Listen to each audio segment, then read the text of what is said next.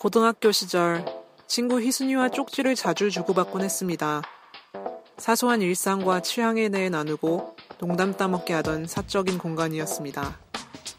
심슨 가족과 사우스파크를 즐겨보고 영미권 밴드 음악을 좋아하고 스케이트보드를 타는 마른 풍채의 소년들을 흠모했던 희순이는 지금 뭘 하고 있을까요?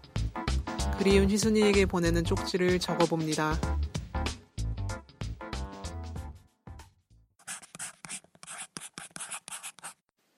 안녕 희순. 연말인데 뭐하고 지내냐? 좀 쉴 틈은 있는지. 아, 지난번 쪽지에선 연말의 분위기를 내기 위해 캐롤을 좀 깔아봤는데 내 말소리 때문에 음악이 잘 들리지 않았다. 멘트가 없었다면 더 쾌적한 방송이 됐을 거다 하는 피드백이 많았어. 오늘 쪽지는 한 해 결산하는 내용을 담아보기로 했어. 생각해보니까 나는 일하는 시간이 아니면서 깨어있는 시간의 대부분을 TV 보는데 썼더라. 그래서 부제는 2015년 뭘 봤니?로 전에 누워서 TV 보는 걸 좋아하는 나를 두고 할머니께서는 너 그렇게 살다가 소된다 라는 말씀을 자주 하시곤 했는데 소처럼 우량해지긴 했어. 연초에는 최민수, 최진혁, 백진희 주연의 오만과 편견을 재밌게 봤어. 시의성 있는 촘촘한 플롯에 연기파 배우들, 약간의 로맨스까지 재밌게 봤지. 봄에 들어선 착하지 않은 여자들을 열심히 봤고, 흥미로운 이야기에 약간의 병맛을 가미한 캐릭터들이 대거 등장하는데, 아련하고 감동적이면서도 웃긴 게 정말 마음에 들었어.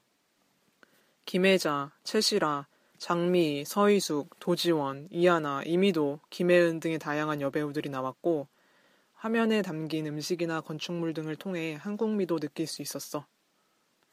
비슷한 시기에 풍문으로 들었어도 재밌게 봤지.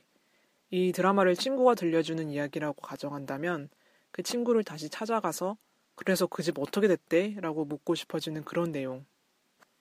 기업들의 편법을 보호해주며 쌓은 재산과 권력 위에 앉아 상위 1%의 의식 있는 자라 자부하던 한정호는 음침한 집에 홀로 남았고 아들과 며느리는 다른 삶을 살기 위해 상속을 포기하고 집을 떠나 드라마에서 언급된 비리들이 좀 더 자세하게 설명되었다면 어땠을까 하는 생각을 해봤어.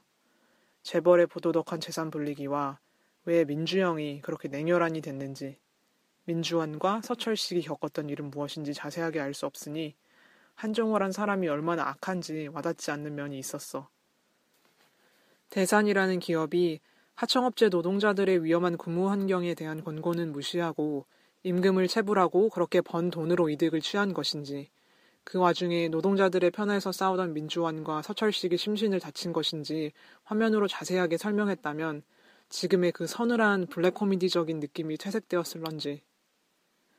슈퍼노바라고 사람들이 말하는 것이 검은 돈에 대한 것이라고만 알겠지 자세한 메커니즘에 대해선 들어도 잘 모르겠더라고. 양비서의 오빠가 어떻게 해서 죄를 다 가져가게 됐는지도 다 이해 못하겠고. 이야기에 대해 더 들어볼 수 있다면 이런 것들에 대해서도 더 듣고 싶어. 작은 균열이 가시적인 변화를 가져오는 과정이 세세하게 잘 표현됐고, 각각의 인물의 관계도 어느 하나 흥미롭지 않은 부분이 없었어. 계층의 변화와 충돌 비슷한 걸 목격하면서 소설을 읽는 것 같기도 했고, 황금의 제국이나 펀치를 보면 비리의 메커니즘이 선명하게 중계되는 것에 반해 풍문은 적나라한 조명보다는 실체를 알기 어려운 아리송한 비리들 가운데 숨쉬고 있는 사람들의 소소한 삶에 더 치중한 것 같아. 그런 점에서 연출력이 대단하다는 생각을 했어. 정확하게 말해주지는 않되 난잡한 사건들의 중심을 잃지 않고 각 인물들의 독특한 매력을 살려 큰 그림을 그리면서 하고자 하는 말을 다 했다는 생각이야. 풍문에 대해서만 이렇게 길게 말하는 이유는 이 드라마가 지금 언급하고 있는 다른 드라마들보다 더 재밌었다기보다는 그냥 전에 적어 놓은 게 있어서 좀 써먹고 싶어가지고. 그리고 마을, 아치하라의 비밀도 단시간에 미친 듯이 봤어. 뭔가 아주 토속적인 느낌이면서도 스릴 있고 굉장한 연기력으로 흥미로웠던 드라마인데 절대 혼자 불 끄고 보면 안 돼. 그렇지만 2015년의 승자는 아무래도 송곳이 아닐까? 최규석의 웹툰을 원작으로 하고 2003년에 있었던 까르푸의 노조 탄압과 노조원들의 투쟁에 대한 하나의 기록이라고 볼 수 있을 텐데 이 무거운 주제가 수반하는 어려움에도 불구하고 드라마가 잘 만들어졌고 시사하는 바가 커. 명대사가 많지만 내게 가장 뚜렷하게 남는 내용은 문소진이란 젊은 청년과 구고신이 교육 현장에서 주고받는 대화야. 경쟁에서 져서 그런 걸 어떻게 해요? 다 본인 책임이지. 라고 말하는 소진에게 고신이 말해. 패배는 죄가 아니다. 우리는 패배한 게 아니라 평범한 거다. 우리의 국가는, 우리의 정치 공동체는 평범함을 벌주기 위해 있는 게 아니다. 우리는 벌 받기 위해 사는 게 아니다. 생각을 변화시킨 송곳 같은 말이었어. 시사성이 높다고 드라이하기만 한 것도 아니야. 깨알 같은 웃음 포인트가 나름 있는데 이수인이 카트 타고 나선영 주차장을 유유히 내려가는 장면을 보면서 실신하는 줄 알았어. 그리고 마지막으로 응팔. 더 말할 필요도 없지 뭐.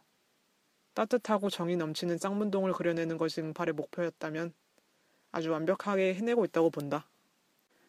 그 외에 힐러, 펀치, 프로듀사, 어셈블리, 상류사회를 봤고 어셈블리는 좀 오글거리는 장면이 넘쳐났지만 꾸준히 봤고 국회의원 보좌관 출신이 집필한 드라마라서 더 사실적이지 않을까 기대했고 유명한 배우들도 많이 나왔고 근데 20부작인데 20회가 그냥 한 회처럼 해프닝처럼 느껴지는 아쉬움이 있어. 뭔가 더 많은 걸 타이트하게 깊이 있게 보여줬으면 좋았을 텐데 좀 심심하게 급하게 마무리 지은 것 같다는 느낌이 들었음. 물론 만든 사람들에겐 기나긴 과정이었겠지만 언젠가 누군가가 더 재밌는 현대 정치를 소재로 한 드라마를 만들어주겠지라고 기대를 해봄. 그녀는 예뻤다와 오나의 귀신님은 클립으로 웃긴 장면을 많이 보고 어, 전체는 다 보지 못했고 징비록이나 육룡이 나르샤는 뭔가 꼭 봐야 할 것 같은 드라마인데 긴 방영 시간이 위협적이야.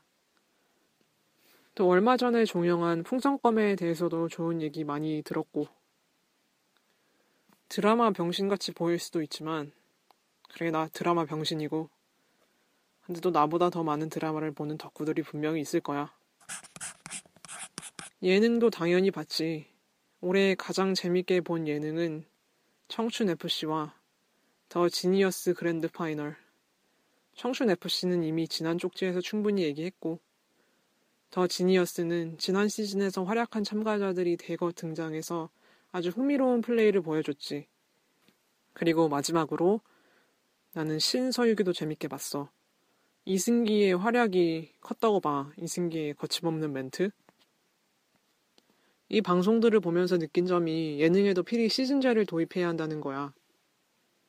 라스나 무도나 일박이나 냉장고, 내 친구네 집 등의 프로그램도 즐겁게 봤지만 청춘 FC나 더 지니어스처럼 한 회도 빠지지 않고 열심히 본 건 아니거든.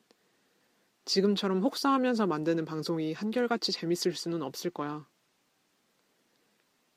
2015년의 스타 마리텔 그리고 복면가왕 슈가맨이나 히든싱어는 전체보단 클립으로 본 경우가 많았고 최근까지도 계속 새로운 예능이 나오는 것 같은데 아직 독보적으로 핫한 건 없는 것 같지? 얼마 전엔 나도 영화 감독이다라는 방송을 봤는데 배우 박성웅이 류현경, 고아성, 박정민이랑 단편 영화 만들어내는 과정을 담은 리얼리티 예능인데 첫 회가 재밌어서 계속 볼까 생각 중이야. 박성웅은 뭔가 무서운 이미지인데 류현경이나 고아성이나 박정민은 뭔가 엄청 힙스터 같은 느낌 아니냐? 그들이 들으면 비웃을까? 게다가 박정민은 너무 웃기잖아. 아무래도 봐야 할 것 같지? 마지막으로 The Great British Baking Show의 시즌 1을 아주 재밌게 봤어. 생애 처음으로 본 영국 리얼리티 방송이기도 한데 baking을 주제로 한 오디션 프로그램이라고 보면 돼. 야외 경합 장소에 화사하고 생동감 있고 우아한 자연의 색들이 눈을 사로잡고 baking을 사랑하는 다양한 배경의 출연자들이 만들어내는 각양각색의 케이크류는 베이킹의 화려함, 친근감, 역사성, 사회적 역할을 잘 보여줘. 우리에게 익숙한 아주 감질나는 오디션 프로그램 포맷과는 거리가 멀어. 진행을 맡은 두 영국 코미디언의 친근한 태도와 간결한 진행이 아주 적절하고 핵심적이고 합리적인 두 심사위원들의 평도 이해하기 쉽고 TV나 영화에서 자주 접할 수 있는 북미 사람들보다 뭔가 차분하고 조용한 듯한 분위기의 출연진들이 왠지 정서적으로도 정겹게 느껴졌어. 우승자를 발표하는 가장 최종회에서는 탈락한 참가자들과 가족들이 모두 나와 경합 장소인 넓은 잔디밭에서 축제를 즐기는 모습을 담았는데 보기 좋더라. 이 방송을 보면서 케이크에 대해 새롭게 알게 된 게 많아. 다 비슷한 케이크인 줄 알았는데 지방에 따라 조리 방법에 따라 너무도 다양한 케이크들이 많더라고. 달콤한 케이크만 있는 게 아니라 짭짤한 디저트도 있고 때론 화려하고 때론 우아하고 때론 개구지고 때론 소담스러운 아주 다양한 모습을 담은 케이크들을 원없이 볼 수 있었어. 만들기는 어렵겠지만 보는 과정은 너무도 즐겁다는. 시즌2도 했다는데 언젠가 꼭 보고 싶어.